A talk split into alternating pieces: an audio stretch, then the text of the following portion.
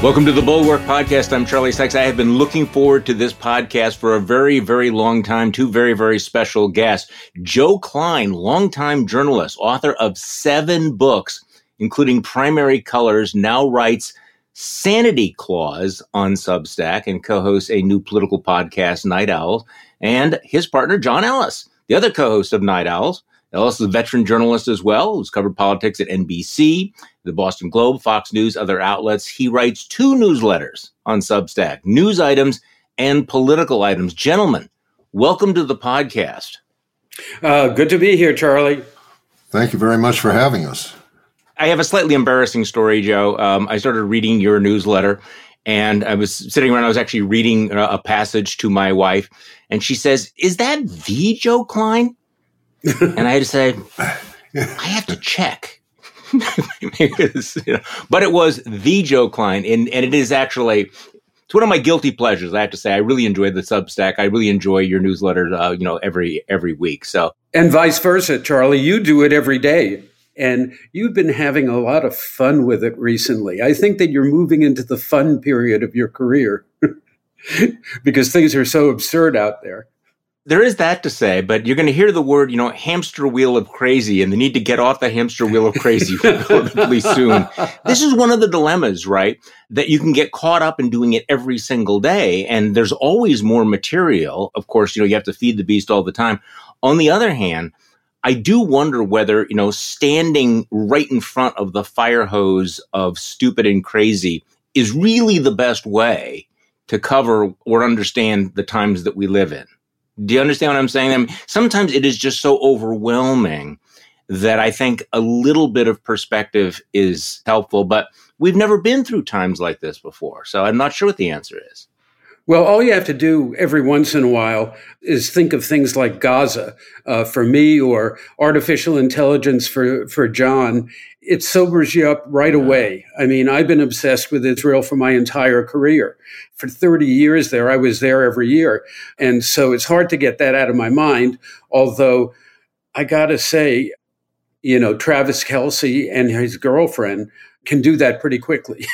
having mentioned that a serious podcast, gentlemen, um, would be talking about Gaza, would be talking about Iran, and you've been to Iran, uh, Joe. We'd be talking about the crisis on the border of the economy. But of course, here we are, and we have to talk about this. I have to admit that even amid the torrent of stupid, watching MAGA and Donald Trump lose their minds over Taylor Swift. In my newsletter, I highlighted that story in Rolling Stone where they said that Donald Trump is about to launch a holy war against against Taylor Swift. I mean, you have to step back, I think, for a moment go, this is really, really stupid. A rational politician would go, I have like more important things to do, but they are obsessed with Taylor Swift. So, gentlemen, give me your take on what is happening on the right. That right now, the new hotness is spreading conspiracy theories, drawing up an enemies list where Taylor Swift is at the top of the list. What is going on? Joe, just you want to take a crack at this for us? Well, they're at war against the culture is is is the serious answer. But next thing you know, they'll be going after Disney. Wouldn't that be wild? Yeah, the next thing, huh? I think you said For it blood. in your um, in your column today. They keep on picking 80-20 issues where they're on the side of the 20. I mean, we live in a culture that is multi-ethnic and sophisticated and cosmopolitan. And the movement toward Trump, which is, I think, a white supremacist movement at its at its base, is very uncomfortable with a cosmopolitan culture of the sort that we now have in this country. Of course, Democrats on the on the other side are uncomfortable with it as well. I mean, they're uncomfortable with the fact that black people are actually concerned about crime and immigration and things like that. So I, I'm an equal opportunity slagger.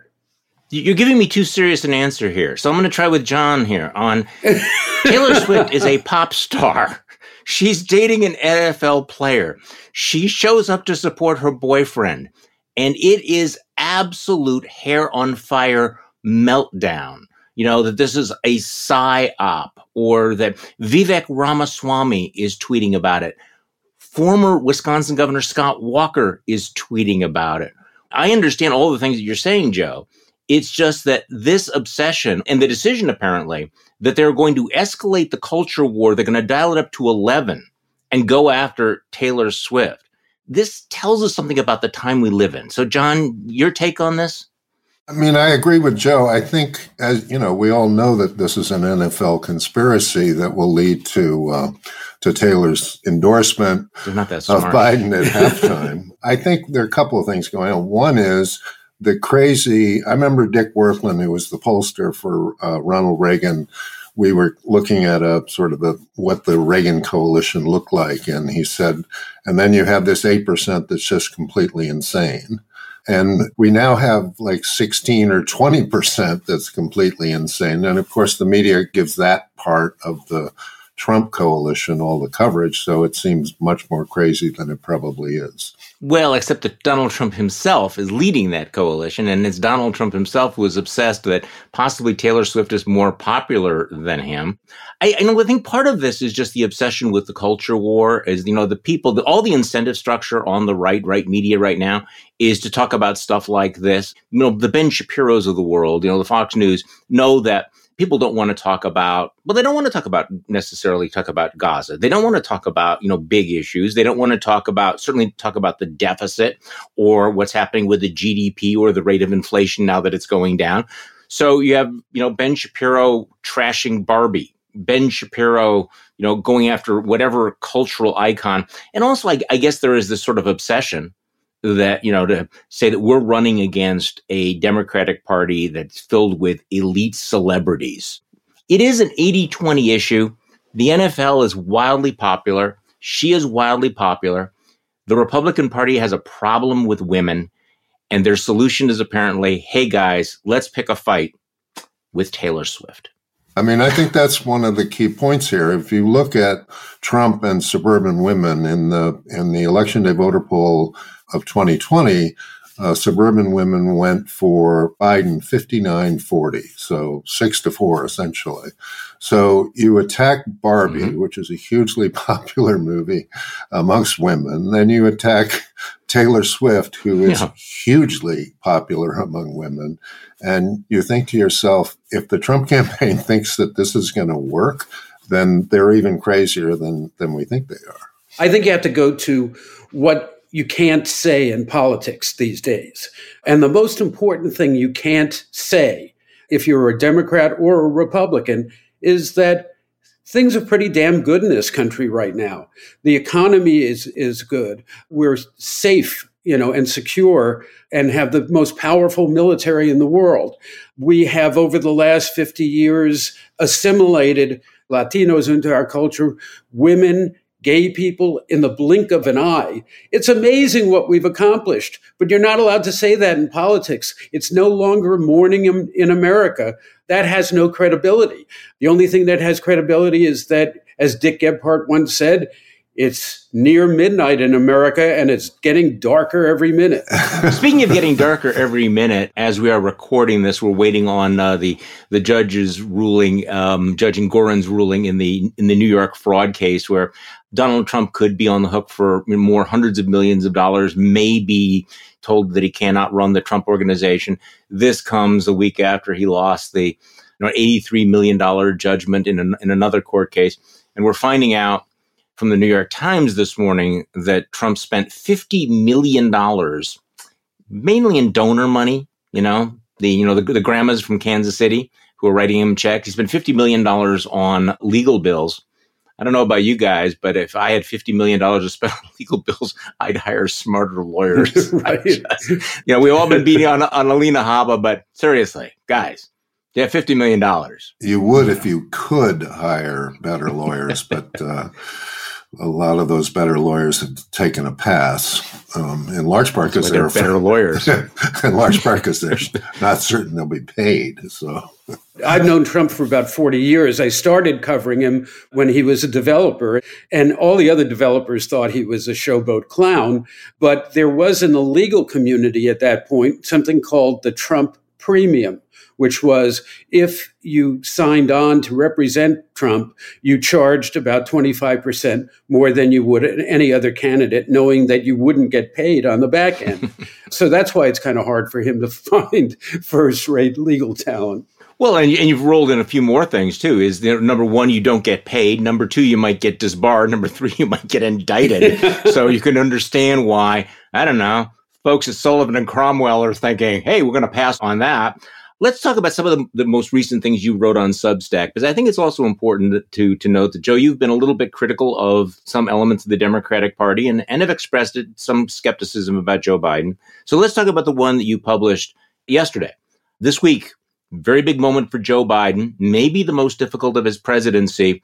And the two big decisions he has to make one on the southern border, the second against Iran. So we're going from Taylor Swift now to the big stuff.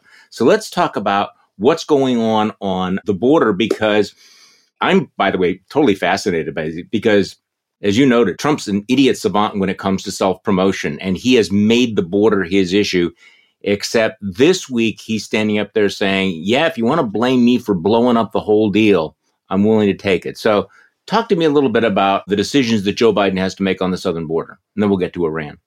Trump, I think, is assuming incompetence on the part of the Democrats when it comes to the border, and that's that's a pretty safe assumption.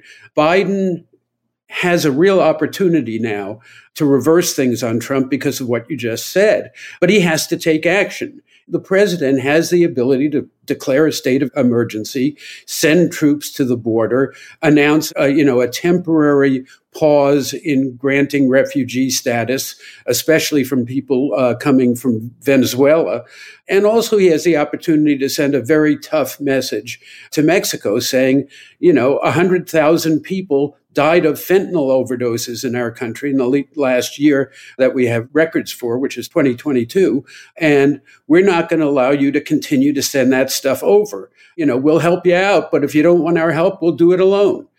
So I think that this is a moment that requires dramatic action from Biden. And also, the dramatic action would have the ancillary effect of showing people that he is not just a cadaver who stumbles across the south lawn of the White House trying to get to the helicopter every day. It is worth pausing on why Donald Trump is, is tanking this deal. I mean, the obvious one is that he'd rather have an issue than a solution. I don't think that deal rocket science. But also, you point out, know, that Trump is opposing the deal for all the wrong reasons. I mean, he does want to let Vladimir Putin swallow Ukraine. I mean, he, he obviously does want to use it as a bludgeon against Biden.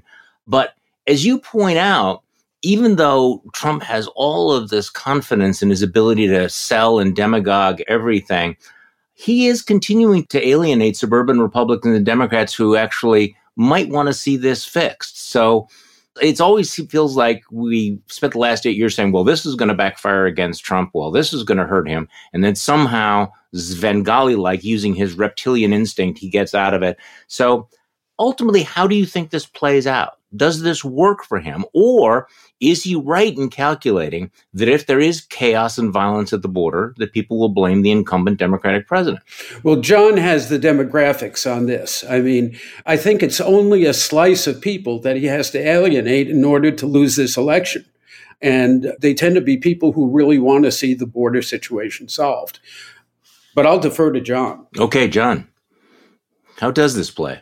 When we think about the 2024 election, we talk about it as a national election and so on and so forth. And what it is actually is six or seven states, which were very close the last time, which will be very close this time, and probably as few as 2 million or 3 million people in those six or seven states will decide who is the president, who's elected president in the electoral college.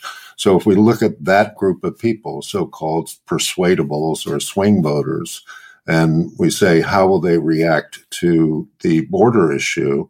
They have to date insisted that we secure the borders. So that's worked in Trump's favor.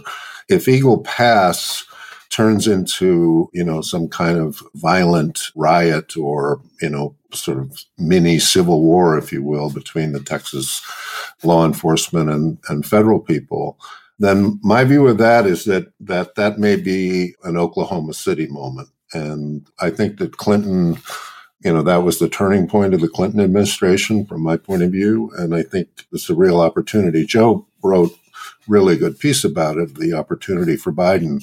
But the thing that may make it an even greater opportunity for Biden is a, you know, that these people who are descending on, on Eagle Pass, it turns into a violent riot. And, you know, it looks like January 6th and everybody says, eh, this, this chaos has got to stop.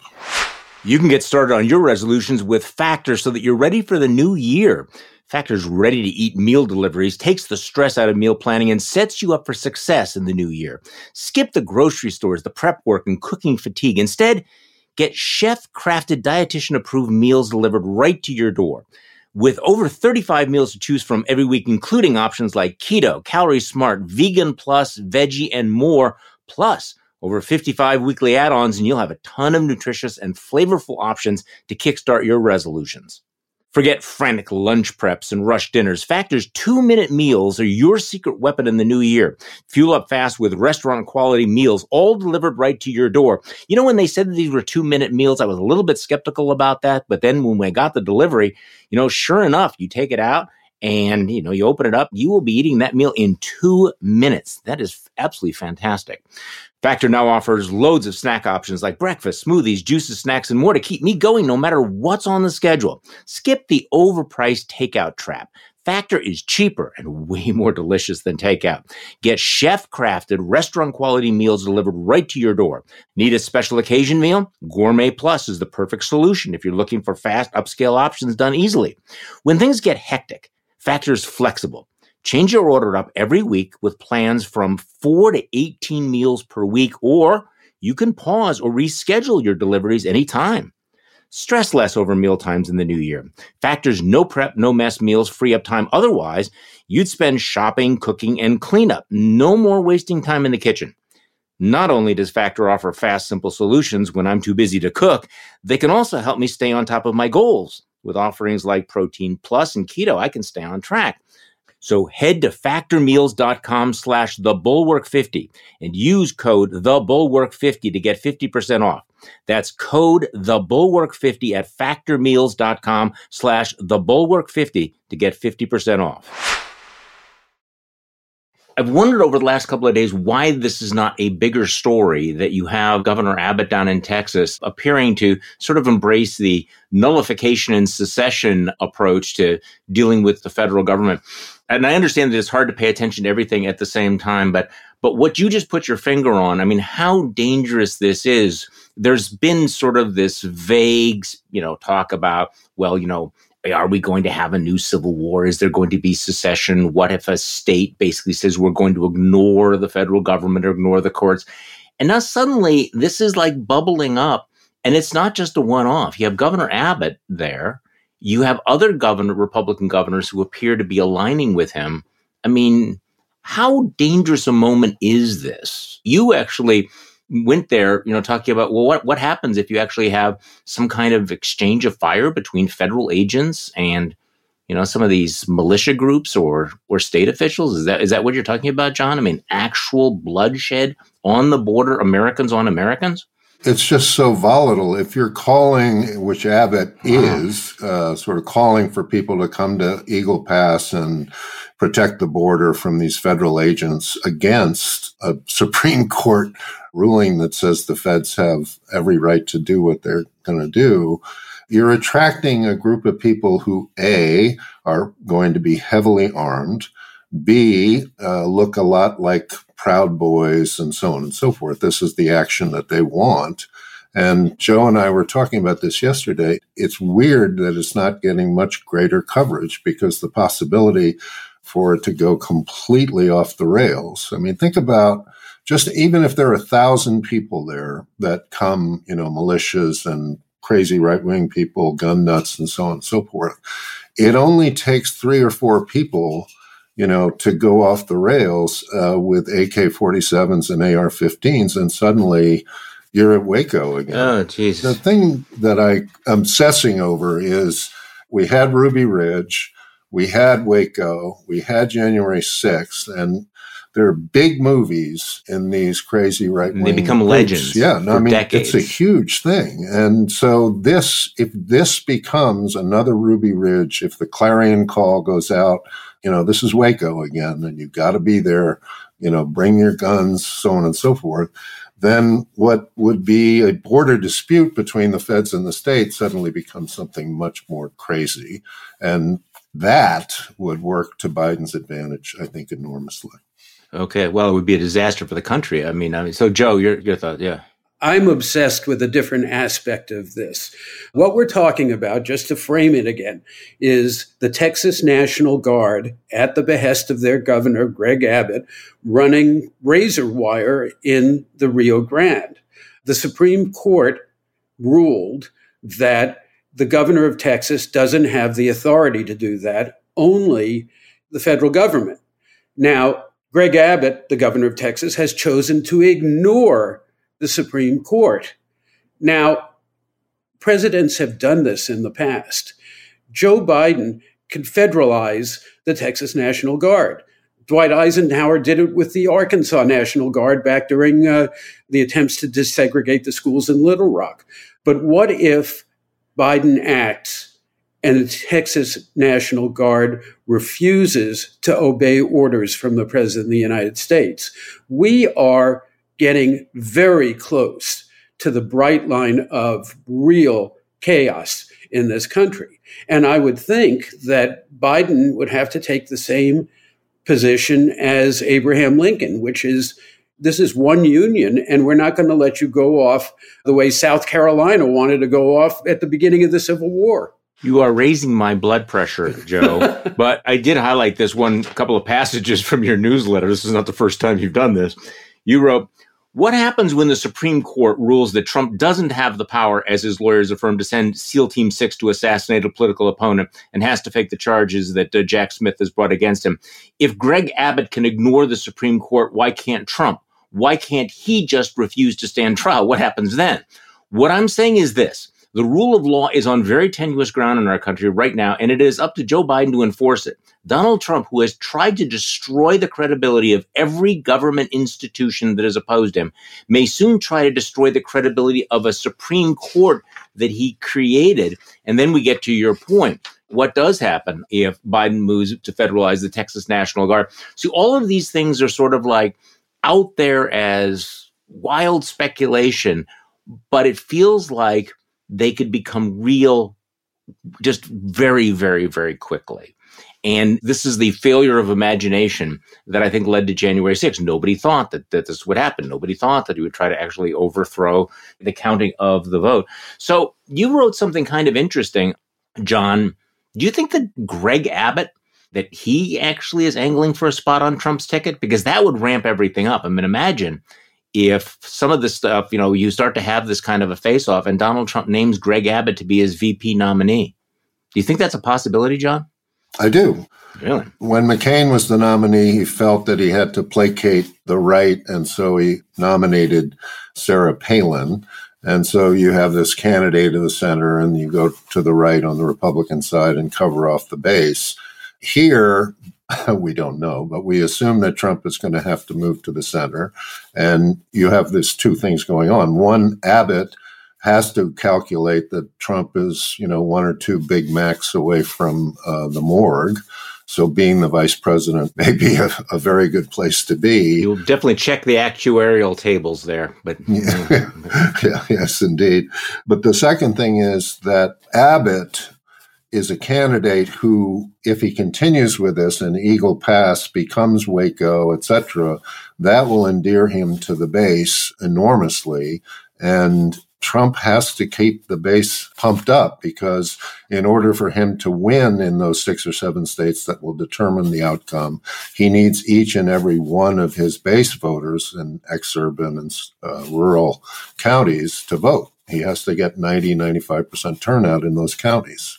I'm debating whether to go here because, you know, getting inside Donald Trump's mind is not a place I like to spend a lot of time. You know, there are ways that Donald Trump thinks. And if we're trying to figure out, you know, game out who he would want as vice president, I, mean, I think there's some of the obvious ones. He doesn't want somebody with their own constituency, somebody who is not absolutely loyal, somebody who is not absolutely predictable.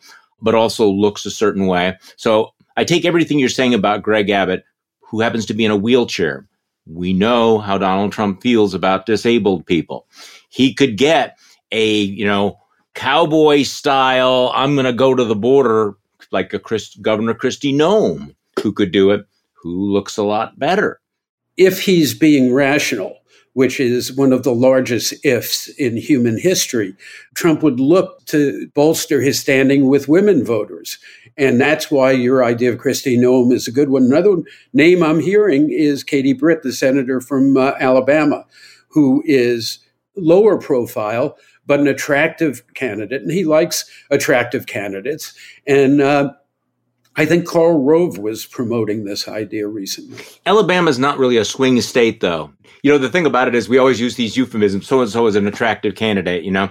She's a pretty woman. She is good looking and understand how Donald Trump's mind works. Sexist pig, Charlie. well, exactly because he is. And so, and so, for example, I mean, I think that you cannot have a reasonable conversation about, say, Elise Stefanik, who is doing everything possible. I mean, that woman is so thirsty. I mean, she has made it clear she's going to say hostages. She's going to defend poisoning the blood. She will do and say everything. She's got almost the perfect resume. And then the question is, when Donald Trump looks at her, does he think she's from central casting? Or does he think, eh, not really? And again, under normal circumstances, this wouldn't, you know, we shouldn't even be talking about this, but this is Donald Trump. And Donald Trump has a certain perspective about all of this. And, and also, I, I just think that Donald Trump is going to be obsessed with knowing that what Mike Pence did and that he can't fire the vice president and that he can't have anyone with any vestiges of independence or character left that might defy him at any point also, and as I've said this before on the podcast, the moment he becomes president, he becomes, at least technically, and again, technically, a lame duck. So therefore, the vice president becomes an alternative center of power. I don't think that Donald Trump wants anyone strong or unpredictable. It's going to be a very interesting choice. I really don't know. If you had to bet today, what would you say? Well, you know, the, the basic fact, and I, I keep saying this, is that America as a country has misplaced the difference between reality and reality TV. And Donald Trump lives in the world of reality TV. Right, right. And for him, ratings are in some ways truer than polls because they're actually counting uh, households that are watching him. You know, by the way, when you were you were talking about getting inside of Donald Trump's mind, it's a pretty boring place because it's just me, me, me, me, me, me, me, right? I mean, right, he doesn't right. think about how this might play among people who may or may not vote for him. He just thinks about what's going to aggrandize himself. And uh, I think that what he'll do is pick a vice president who will bring him ratings. John? Katie Britt, I think, is a good a senator from Alabama. I think is a attractive choice. To some degree, the decision will not be made by Trump. I don't think. I think it will be made by what you might call the movement, and so that puts people like Abbott and Stefanik in play. And let's go back to your piece, uh, Joe, about the two big decisions for Biden. Number one on the border, number two on on Iran. You've been to Iran twice. You love the place. You know, it's got a massive history. It's a culture that I think most Americans do not understand. But right now, um, Joe Biden is under tremendous pressure to bomb Iran, take some military action against Iran. So tell me about the difficult choice that Joe Biden has to, to make right now, this week? Well, the, the difficult choice is whether to bomb Iran. And I would yeah. say, having been there and having, as you said, not only studied the place, but I really love the place. You know, Ayatollah Khomeini made this decision that is kind of incomprehensible given how extreme he was. And that was to allow the women of Iran to be educated, to become doctors and lawyers and academics. And the women of Iran have led the movement against the government of Iran. And by the way, the government of, of, Iran is a military dictatorship with the fig leaf of religious leadership. It's the Revolutionary Guard Corps. They run the joint. They control 30% of the economy, last I checked. So Iran has a very active anti government movement within its borders. But there is one thing that all Iranians, even those most opposed to the government, don't like, and that is Western interference. They are hypersensitive about the fact that they come from a great civilization, starting with the British, and then we interfered with their internal politics because we wanted to pump their oil. We overthrew their government in 1953. And I think that it would be a big mistake for an American president to think that just because the Iranian government is so unpopular within Iran, that we could get away with attacking Iran. So, what are the options? I mean, you you were talking about you know raining some serious hell on the on the Houthis in Yemen, you know, killing a leader or two of the Iranian National Guard, maybe blow up a ship, you know, a naval asset. But you think that do not hit the homeland? Right. And there's another big factor here, and it's this they lost nearly a million casualties in the war against Iraq in the 1980s. And you walk the streets of Tehran and you see beggars shaking uncontrollably with signs around their necks which say, chemical victim of the war. Remember, there was poison gas used in that war. The Iranians have very recent memories of Tehran being rocketed. And so they're very cautious in their response. I expected a bigger response from Iran after Trump took out General Soleimani, who was the leader of the IRGC. But they're very cautious in that regard. Okay, they're cautious, but now they've crossed the line. Their proxies are killing Americans. That's not cautious. That's right. And the fact is that at this point, you're going to have to respond. I just wouldn't bomb Iran. I'm going to switch back to some of just the politics, the horse race, because things that also made my hair tingle listening to your podcast, John, in a recent episode, all of the potential disruptors in the general election, you know, what we might be facing. And, and one of my themes and one of my obsessions is that we lack imagination of how bad it can be in the future. You know, we keep focusing on other things. Well, just give me your sense. I mean, how worried are you about things like deep fake audio, deep fake video playing a significant role in the 2024 election. How worried should we be about that? I, I think we should be very worried about it. I, there are three things. There's uh, deep fake audio, which you can have Obama supposedly talking to somebody about how Biden is really too old to serve. And there's no way that you can tell the difference between, you know, the real Obama and the audio fake Obama. Then you have fake video, deep fake video, which is not as advanced or as persuasive, if you will, as deep fake audio. And then finally, you have hackers who can get into voter registration rolls. They can interfere with the workings of the polling places themselves. You know, they can shut down the electricity in the city of Philadelphia and the city of Detroit on election day there is a capability out there in China, in Russia, and Iran that can wreak enormous havoc on our election.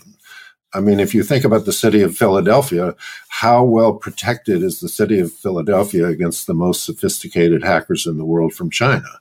It's a no contest. The Chinese hackers will win. Oh, boy. So if these forces out there, and really it's China and Russia that are leading ones, if they decide to shut off the electricity in the city of Detroit, Philadelphia, etc., remember they only have to focus on six states. This all raises the question how do you know what's true and false, which has been obviously a, a chronic problem, but it's about to get so much worse. So, for example, as you point out, you can have these AI generated audio. There could be AI generated videos as well. It works both ways. Number one, you can put out false quotes, false images, but also if there are tapes showing Donald Trump, you know, trying to coerce an election official in Georgia, for example, into stealing some votes.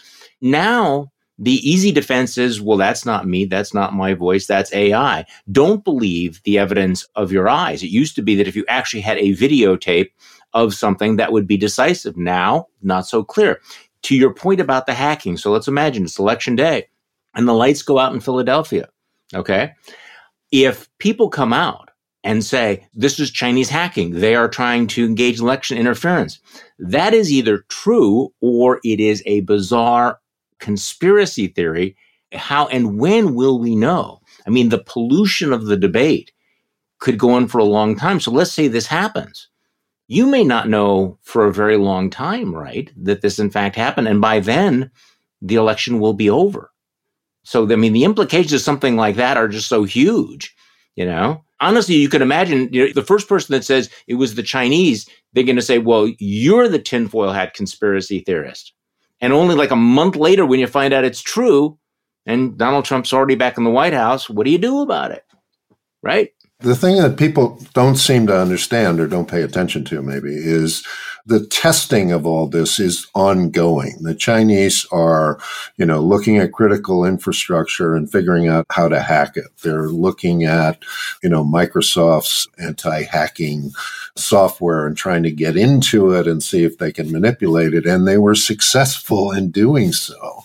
The ability of the Chinese or the Russians to to actually execute turning off of power in major cities and, you know, getting into voter registration rolls.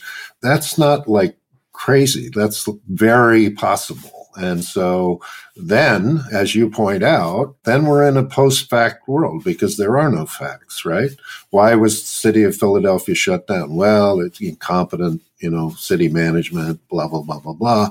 Or the Chinese hacked it, but there's no you know, there's no arbiter of the truth. And that, if you put on top of that the likelihood, let's just say, the likelihood that Joe Biden wins those six states, Trump is not going to concede.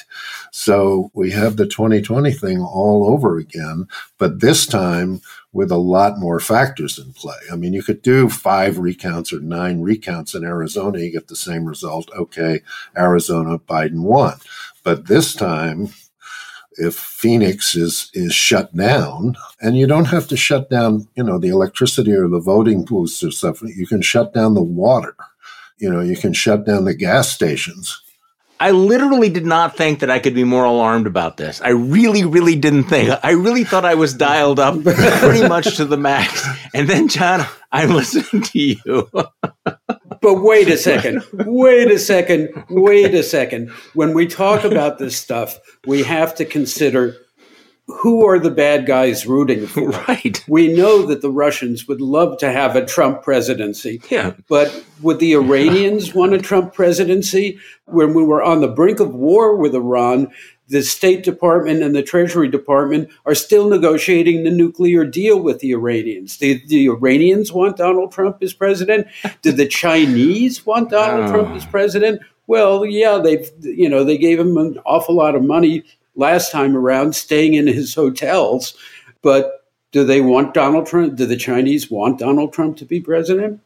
I would say this about that. John Bolton, in his book, said that Trump said in a meeting, Look, we're never going to be able to defend Taiwan. It's 7,000 miles away. We'd run out of ammo in seven days. So the idea that we're going to come to the rescue of Taiwan is crazy. I think if I were in the Chinese leadership, I might say, that guy would be better than this guy. Well, it's big risk, but um, from the point of view of Putin and Xi, it might be, you know, the reward might justify the risk. But okay, so um, deep breath here because this is scary stuff, really scary stuff. Let me just say one thing about this, which is that the FBI and Homeland Security are taking it seriously. They have engaged the best of our private companies, Google and Microsoft and stuff. And so that it's not like, our government doesn't understand what's, you know, the risk here, which is a positive thing. The NSA director and FBI Wray testified before Congress and they were even more alarmist than I than I've been. So, oh my god, oh my god. Okay, so now we've done the easy questions. I have some harder questions for you, gentlemen. So, how long have you been covering politics? What was your first national convention, Joe? Let's just get the baseline here. My first national convention was 1976 on both sides. Okay, but you've been covering politics since when? Oh, uh, since the turn of the Pleistocene era. Yeah, yeah, that's kind of where I'm. Okay. but, no, I started covering politics in uh, Peabody, Massachusetts, and I was covering the city council there and also the zoning board. And as I recently said to John, the zoning board controlled canine control in the city of Peabody.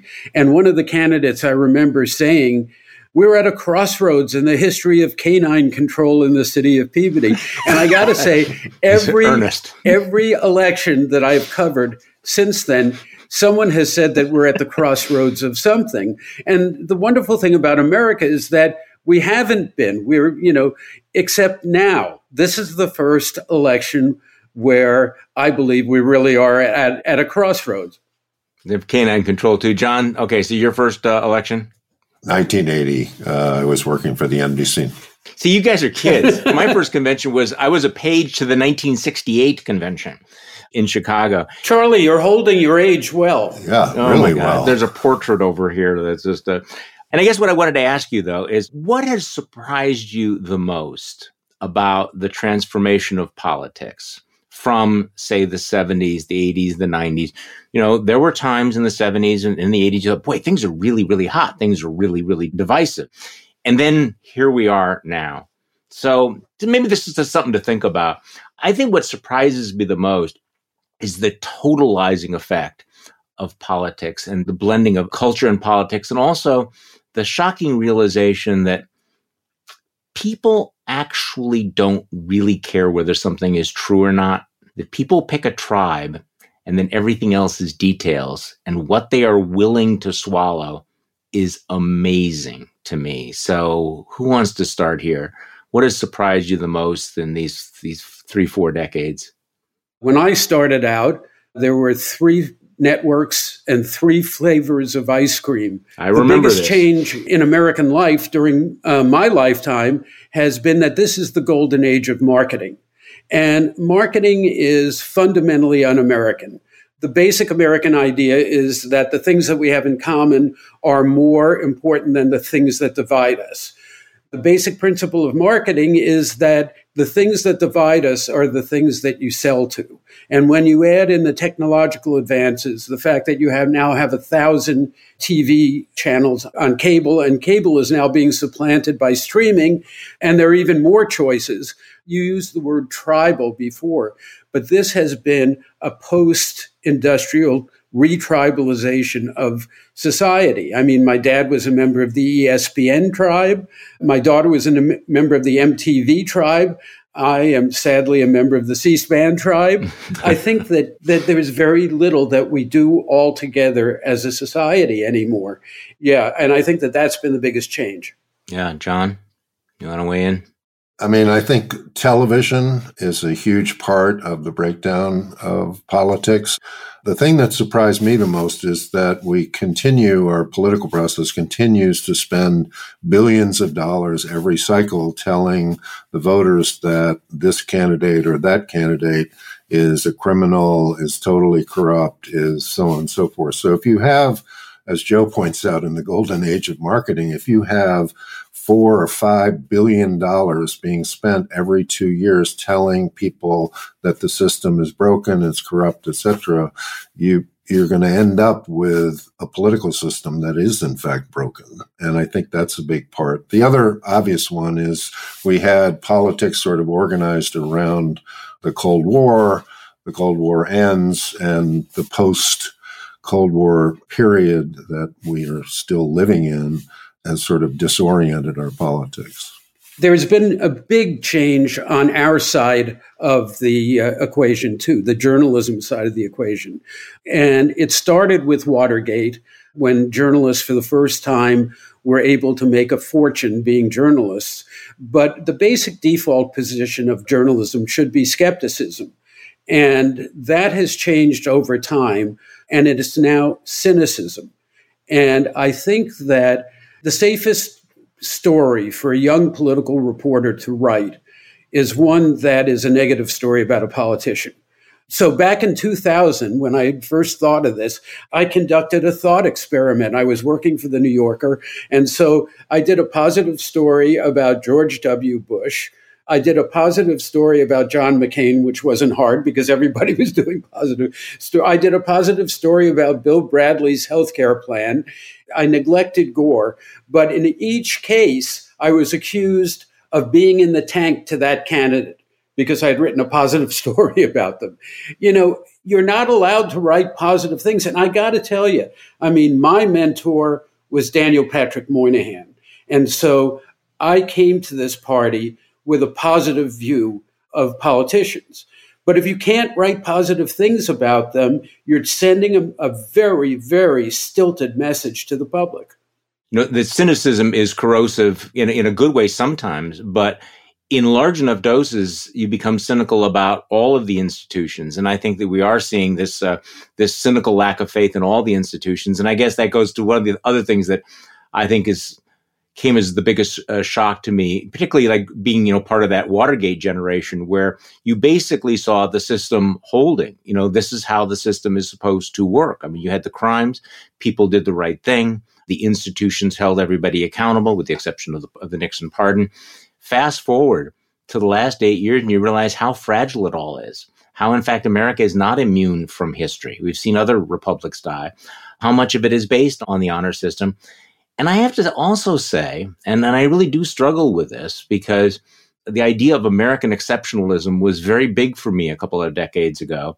And now I think as you look around, you go, you know, perhaps we're not as exceptional as we thought. And that's all being tested. There's a lot of disillusionment here. And just one, one small note on journalism.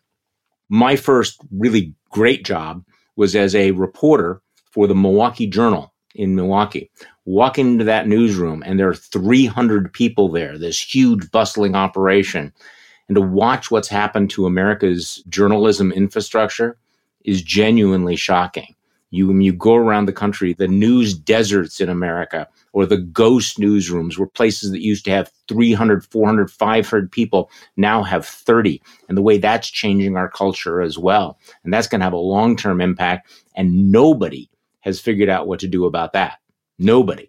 We're seeing the best of times for journalism and the worst of times, but this hollowing out of local journalism, you know, has extraordinary implications. And I think it contributes to the the fact that all politics is now national. People don't know necessarily what's going on in Madison, Wisconsin, but they damn well sure know what's going on in Washington D.C. And I'm not sure that's always healthy. I think that in, unless it's a statewide race, the three most pop a couple of years ago, the three most popular governors in, in the United States were Charlie Baker in Massachusetts, Larry Hogan, and uh, I'm forgetting the name of the Vermont governor. They were all Republicans in heavily Democratic states. So all politics is not quite yet national, but we're certainly going there. The other point I'd make, and this brings us right around to where we started, is, you know, we think things are so terrible here. The biggest issue that we're facing as a country in 2024 apparently is immigration, which indicates the exact opposite. All of these people from all over the world want to come here. So maybe things aren't so terrible in the United States. And maybe it's about time that our political class and our journalists start pointing out the fact that things aren't so terrible in the United States. I mean, there's one other thing, which is we are in the golden age of science and technology and the potential of that science and technology to do just magnificent things to reduce the cost of healthcare by half, to enable, you know, people who can't hear or speak, give them voice and give them the ability to hear things. It's just absolutely amazing what's going on in that sphere. And, you know, if you read the press, you would think that Facebook was a criminal conspiracy and that Google was, you know, the mafia. it's just like, it's just bizarre. I mean, but. Joe, one, one last question. So, any more novels? This would also seem to be the golden era for the political novel because only fiction can capture what we're going through. So, I, am trying to stay away from publishing because uh, I've been told that I'm male, stale, and pale. Ooh. And uh, what you have now in publishing are baby boomer editors who are about to retire and their 27 year old Maoist assistants. Uh, and so, you know, there, there is a novel that I've written about Tammany Hall in the 1890s, uh, and I'd love to be able to get it published. I mean, the problem with writing a novel about politics is that you can't possibly compete with what's on television every night. This is right. this is the problem because I all, will often watch the news and I think, you know, the story runners are really, you know, like outdoing themselves on, on the plot. I'm talking about the actual reality that if you actually wrote this in a novel, your 27 year old Maoist editor would say this is just not realistic. And plus, we don't need right. any more books by, you know, old white guys. Anyway, gentlemen, thank you so much. Joe Klein is the legendary journalist, author of seven books, including the novel Primary Colors. He now writes Sanity Clause on Substack, co hosts uh, the new political podcast Night Owls with John Ellis, who is also a veteran journalist who worked at NBC News, the Boston Globe, Fox News, and he writes two letters on Substack news items and political items. You should subscribe to all of them. Gentlemen, thank you so much. Thank you, Charlie. Thank you for having us. And thank you all for listening to today's Bulwark podcast. I'm Charlie Sykes. We will be back tomorrow and we will do this all over again. The Bulwark podcast is produced by Katie Cooper and engineered and edited by Jason Brown.